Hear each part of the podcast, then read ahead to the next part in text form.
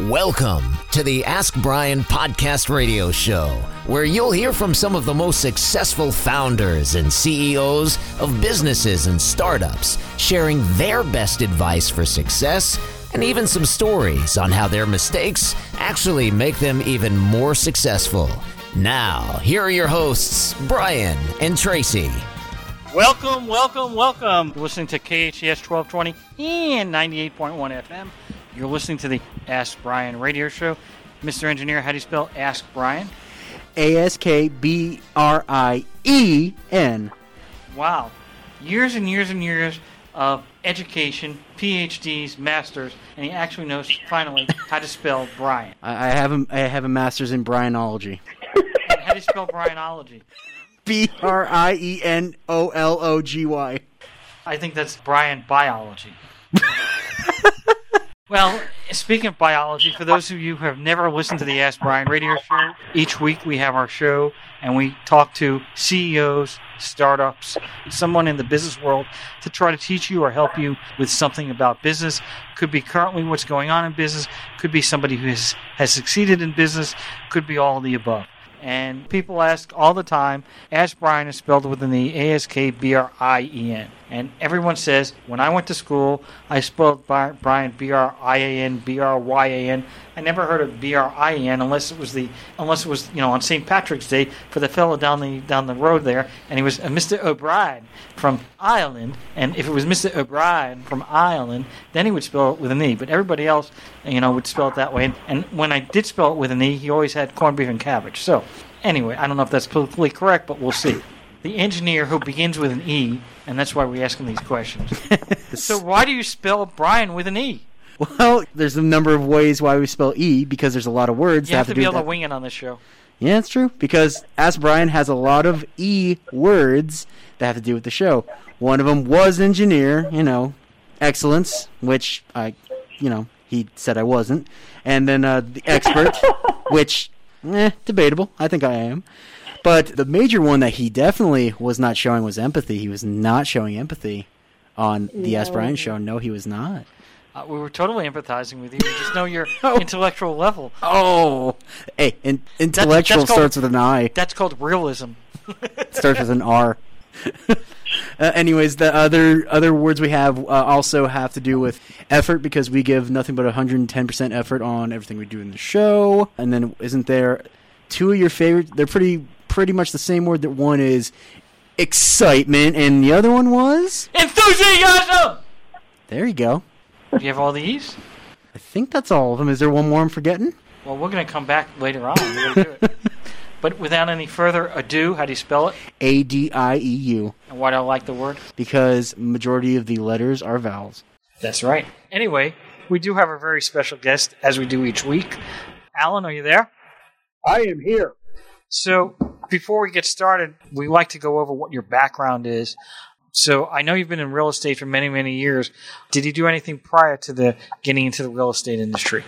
Prior to real estate, you know, it's been so long ago. I'm going to have to ponder that for 30 seconds. I was uh, spent some time in the consumer goods business. Actually, my first job out of school, believe it or not, was selling shortening to Italian grocers in San Francisco, California. And if you don't think that's a tall sales order, come uh, shadow me a day, and I'll I'll explain to you why that's tough. But uh, Procter and Gamble uh, morphed into a career with E and J Gallo Winery. Spent a couple of years there, and have been doing commercial real estate since Reagan was president. And I'm embarrassed to say that was his first term, not his second. So that uh, tells you how long I've been doing this. Quite a while. Uh, longer than uh, a lot of stuff. Obviously, pre-internet.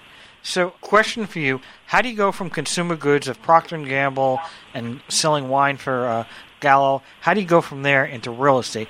What got you into real estate? Were you doing real estate for Gallo or for PG? No, neither one. The easy answer is my father refused to hire me.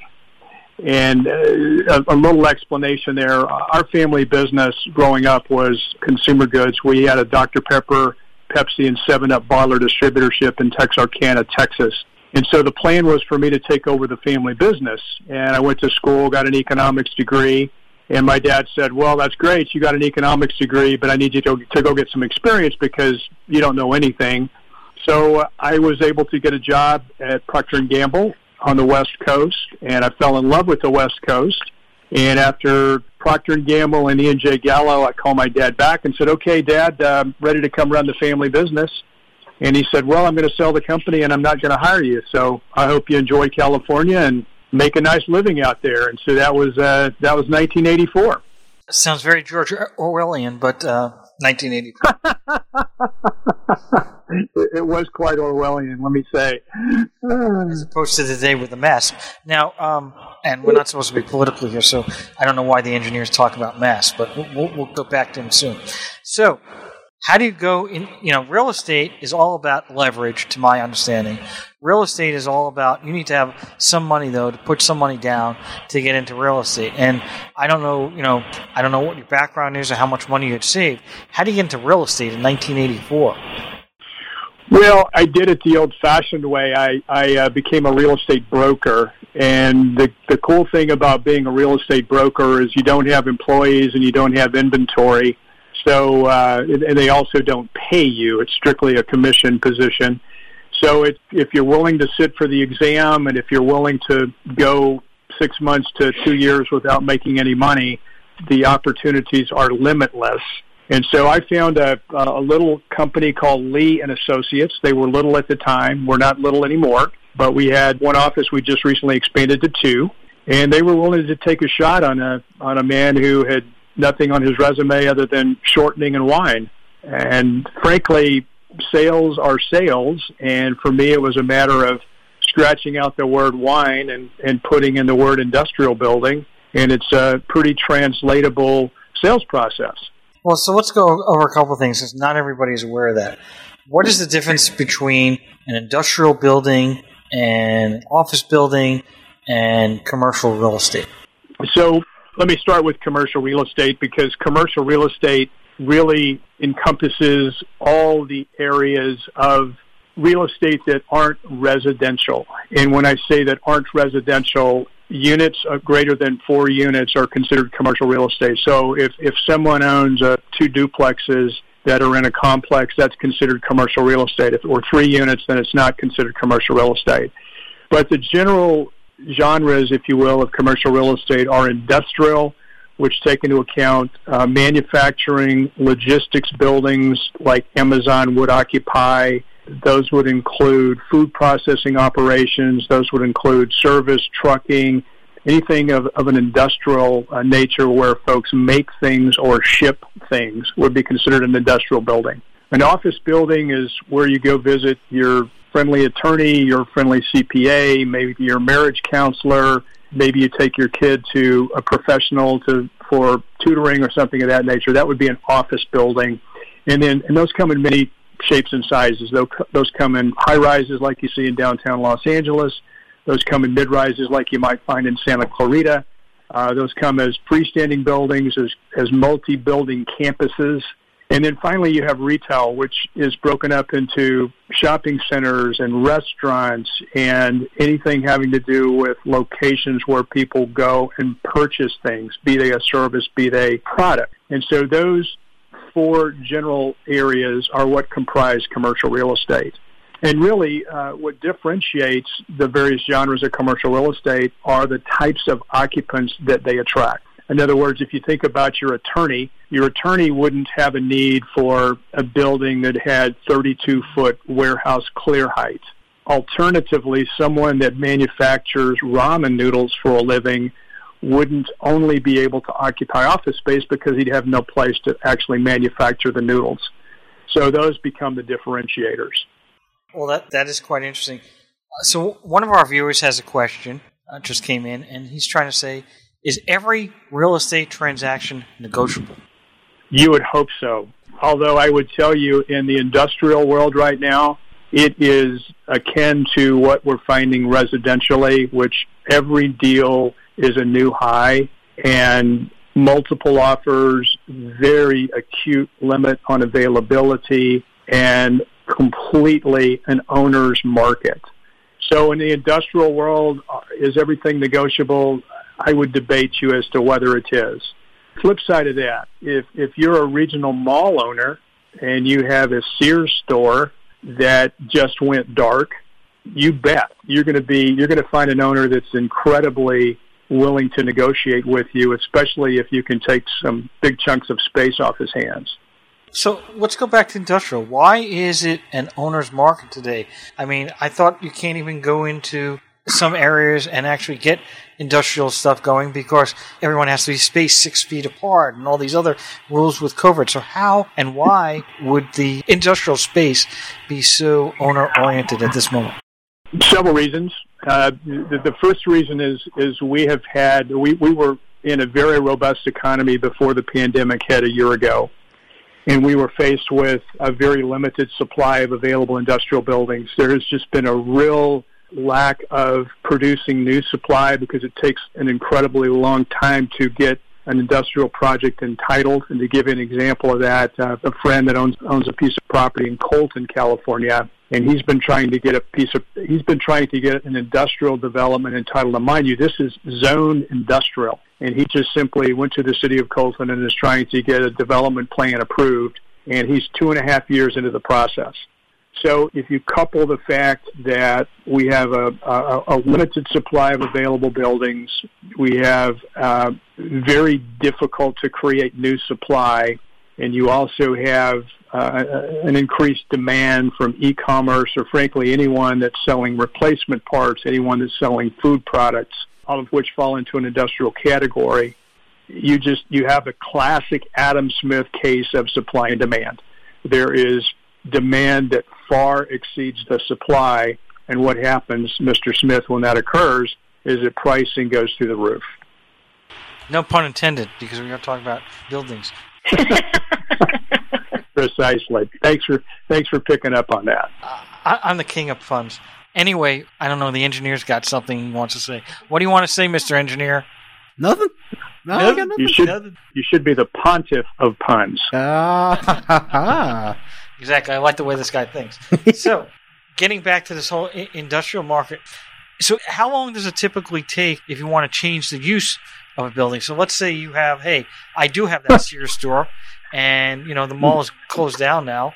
In fact, actually, there's a place called Westside Pavilion in Los Angeles right now, which was a shopping mall, and now they now Google is taking it over to make it into office space. So my question mm-hmm. is, what's a typical time period for zoning to switch your commercial building into industrial use or a different type of use? It strictly depends, and, and I hate to I hate to dodge the bullet, but it strictly depends on the city. But but let me tell you what you're gonna let me let me tell you what you're gonna encounter. And and so there's a there's a Sears store that's that's in my my hometown of Orange, California, that just became dark about three weeks ago, and it's it's on a prime thoroughfare. Candidly, it would be a, a decent alternative for an industrial location. We actually submitted the site to Amazon, thinking it would be a great last mile distribution point. And here's what here's your challenge. So the tax revenue of a city is based upon a number of things, one of which is sales tax. And so a mall with a healthy Sears store generates XYZ amount of sales tax dollars each year, and the city counts on that and budgets for that accordingly. So if they change that zoning to industrial or anything that does not have an associated property or, or uh, uh, sales tax revenue to it, then they in effect limit their ability to collect sales tax on that particular parcel. So anything zoned retail to get zoned into something that does not generate sales tax is an extraordinarily tall order. The other thing you hear quite a bit happening is converting retail to multifamily. And if you think about, once again, your Sears store example, so a Sears store is very easy on city services. In other words, how many times are the police and or the fire department going to be dispatched to your local Sears store? And the answer is not very often. Whereas if you convert that Sears store into now 100, 200, 300 multifamily apartment units, you can see that the services that you have to provide are going to be exponential. So not only do you reduce the city's ability to receive sales taxes, but you also increase their costs, which are the services that a city provides. So therefore, that's a very long way of saying it is very difficult to change zoning from someone that's from something that is tax related to not tax related. Is that part all part of the uh, city development when they come up with the planning in the beginning, or does that happen at different stages? The answer to both questions is yes. Master plan overlay; those change over time. Uh, we've seen in the city of Orange, as an example, an overlay for multifamily in, in some of the zones. You still have to go and apply for entitlements, but but yeah, it's the answer to both questions is yes. By the way, Traci, are you there? Yes. Okay, so Allen, my question is with the impact of COVID being, you know, every impact of every layer of everyone's life to a degree, but really, really pivoting from being going into an office every day to then having huge teams now vacate commercial properties to be working remotely, and then a lot of the articles you read are that maybe they'll come back to the office, maybe they won't, and I just have this vision of all these empty commercial buildings all over the country and how that could impact the communities and impact the economy. Can you speak to that? I would love to. So, remember we talked about the, the four genres, and I want to focus just briefly on office, retail, and industrial. And I'll start with the easy one first, which is industrial, which is which is what I do. When the pandemic hit, candidly, none of us had any inkling what was to come it was sort of shades of 2008, 2009. Are we going to be, you know, destitute for the next year, or are there going to be transactions? How's the business community going to react? How are folks going to react working from home, working virtually, et cetera? And so every market, retail, industrial, office, hit the pause button. As I mentioned, industrial was quite robust before the pandemic hit and then we hit pause between let's call it mid mid mid March until end of May, middle of June. So about a 90 day period of time. And when when June dawned and the middle of June a- approached, industrial demand just went on turbocharge like we've never seen before, and it's continued into this year. So the last half of 2020 and the first three months of 2021 are, are as robust industrial as I've ever seen it. Now, you look at what's happening in the office world, which is really what you described folks that have to show up at an office suite every day and, and work. One of the things that that's taught us is you can do, most can do what they do anywhere. And, and we'll take, you know, an attorney as an example. Sure, you miss the culture. If you have clients that visit your office, that becomes a little clunky to do from home if you have a staff, a paralegal, a secretary, an assistant, what what have you, a junior producer, it becomes difficult to manage that team on a virtual basis. But we've figured out how to do it. We've all gotten very good at Zoom. We've gotten very good at, you know, Microsoft Teams. We've gotten, we've figured out how to do conference calling. We've figured out how to do things much more efficiently than we did before. So the office world is in a big state of uncertainty. And, and I would separate medical office from attorneys, CPAs, the traditional office user. Tremendous amount of uncertainty right now. And candidly, we don't know where that's going to ultimately shake out. As a commercial real estate broker, if things are going up, we can make money. As things are going down, we can make money. When things are uncertain, that's when we suffer. And because throughout boardrooms in the United States, companies are saying, do we really need 10,000 feet of office space. Could we live in a third of that, a half of that, a tenth of that? Do we need it at all? But it takes a while for all that to sort of filter through. And I'll give you an example. So we, we own an office building in the city of Orange. It's a 21,500 square foot building. We occupy 13,500 feet. We've got a partner that occupies 6,500, 7,000 feet. We don't need 13,500 feet we could live in three or four thousand feet because there are only about five people that come into the office every day. I'm, I, for one, work from home. So, are we going to put the building on the market and fire sale it just so we can occupy three to four thousand feet? The answer is no. We're just going to keep our twenty-one and a half thousand square feet of buildings, and we're going to continue to operate it, albeit like three ping pong balls floating around in a big bathtub. But we're not going to fire sale that real. We're not going to fire sale that real estate. And now you can start to see how it takes a while for this to filter through. I suspect from now until the end of the year, you're going to start to see companies make those decisions. Either we're all going to come back to the office or we're not, or we're going to have some sort of a hybrid model. And here's that, here's how that looks from a space standpoint. Now, retail is, is then again the, the third leg of this stool.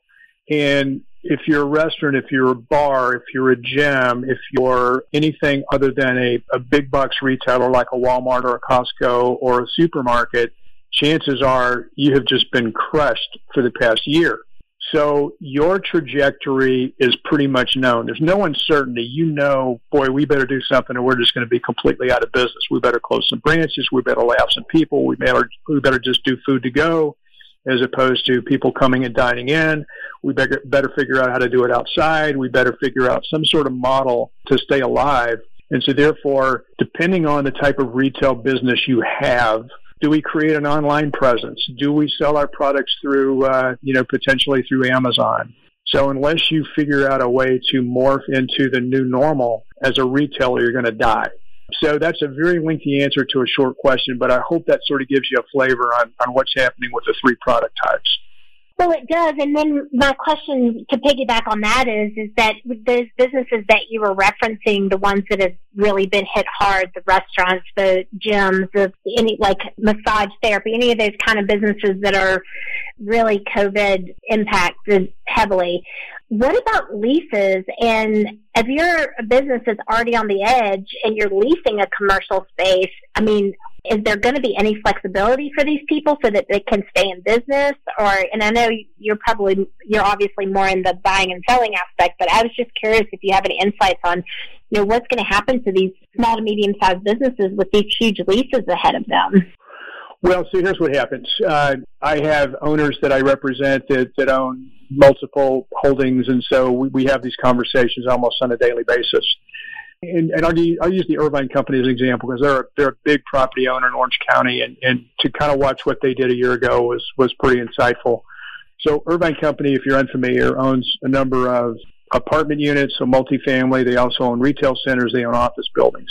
Last March, they sent out a blanket letter to all of their tenants. Be you uh, a family that leases a 1,200 square foot apartment to a law firm that leases 70,000 square feet of high rise office space and they said to them, all right, we realize that uncertain times ahead, here's what we're willing to do. We're willing to forego a period of time you don't have to pay us rent. However, the, the period of time for which you don't pay us rent, maybe that's three months, six months, what have you, we're going to tack that onto the lease term. So let's say a company signed a 36 month lease.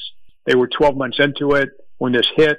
Irvine Company came to them and said, okay, you've now got 24 months left we're going to forbear six months of rent. The term now became 30 months. So we tacked that six months on to the end.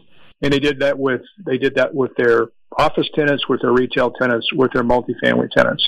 The hope of which, let's get through the tough part of this and hopefully the skies will clear and, and we'll have a little bit better idea of, of where we're going. Now, this thing ended up lasting a lot longer than any of us anticipated the other interesting thing that was happening at the same time is the Small Business Administration, which funds probably 90% of the, of the small business loans that are used to acquire commercial real estate, came in and said, you know what, we're going to eliminate payments on both 504 loans, which is one portion of an SBA loan, 7A loans, which is another portion of an SBA loan. And all of a sudden, you don't have to pay debt service for six months.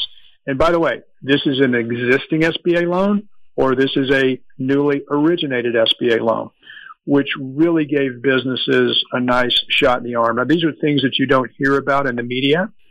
I guess we're the media now, so we're hearing about it. But this, these are things that you don't. yeah, you know, but you, you, we're the media who supports businesses. Though we're the media who supports these people who are struggling. That's for sure. Precisely. So, uh, but but you don't read about it in the papers necessarily. You don't you don't hear it, right. on, you know, on CNN or Fox. But these are real world examples of the ways in which government and large property owners have responded to adjust and, and address the pandemic.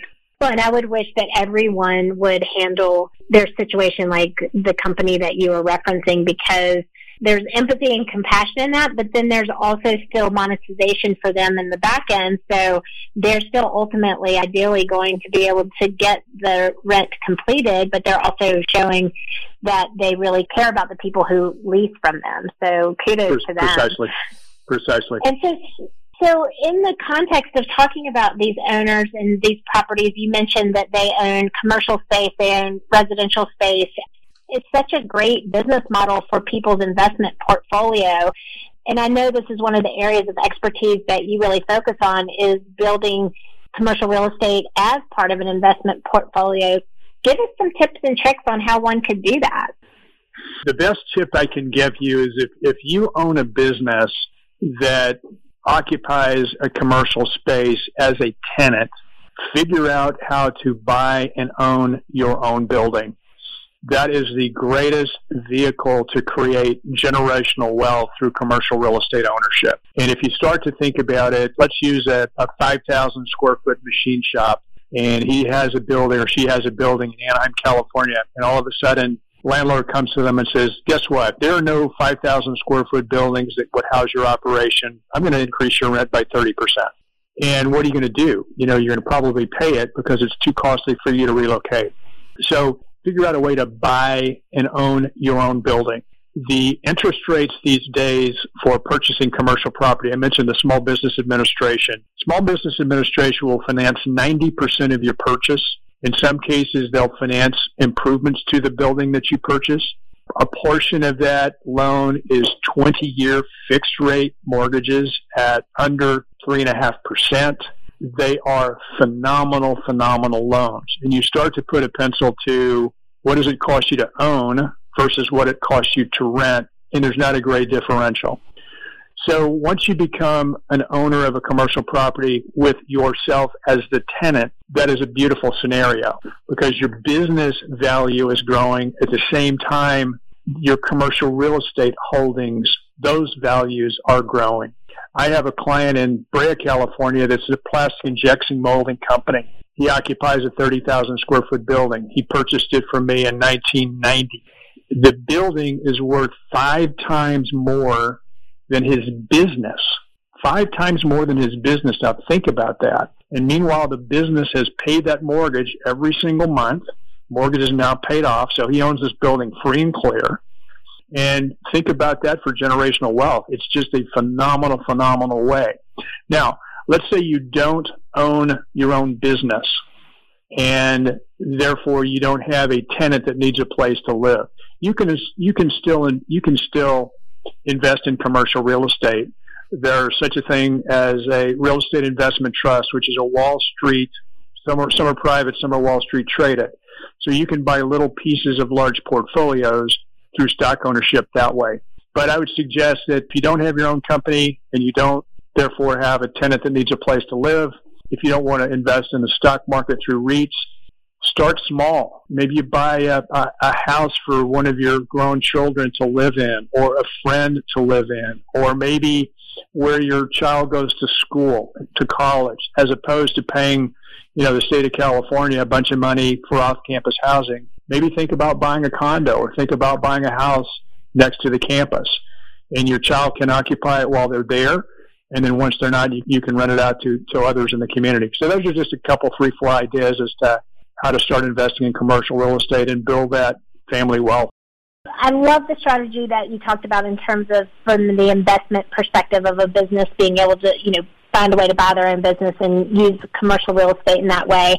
And the independent investor, that's always very motivating too to get into. But how does one get into the business at the level that you are? I mean, I realize that you've invested, you know, 35 plus years of your time and energy, but if you were to speak to somebody who's listening to the show and going, I want to do what he does, what would be the steps that they would take and, the, and maybe some secret tips that you could provide along the way that learning lessons that you've learned? Well, since we're using movie analogies, I'll use one as well. Run, Forrest, run.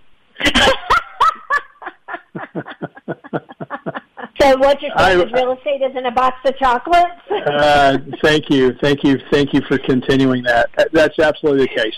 Commercial real estate has very definite barriers to entry.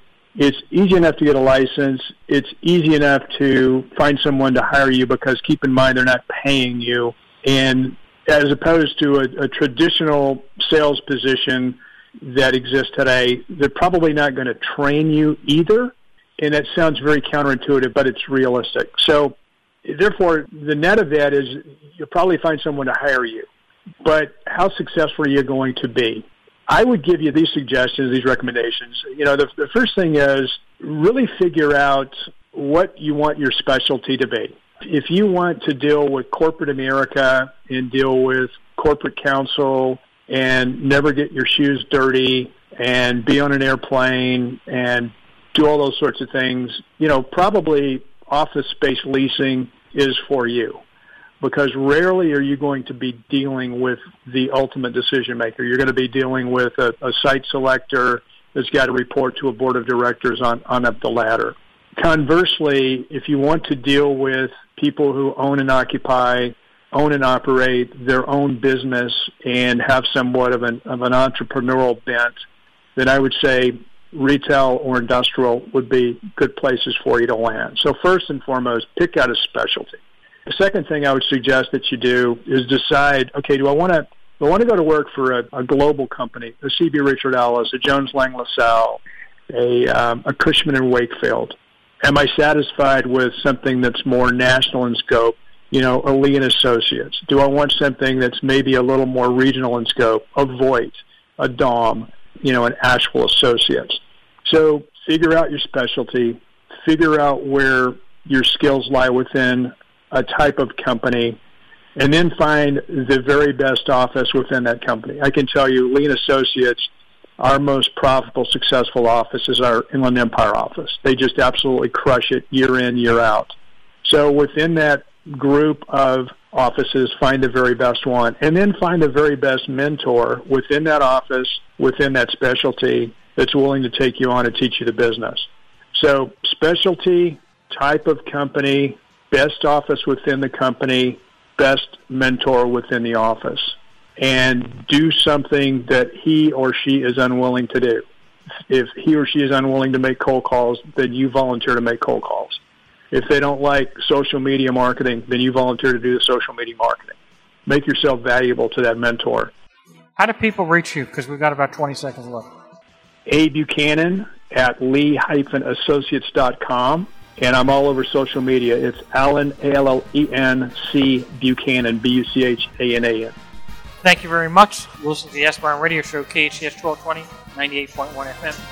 Thank you for tuning in to the Ask Brien radio show. You can listen to us every Thursday on KHTS AM 1220 and FM 98.1 or via Facebook Live or anytime wherever you listen to your podcasts. Visit AskBrien.com to join the conversation and ask us your business questions, and we'll answer them on our next episode. That's askbrien.com.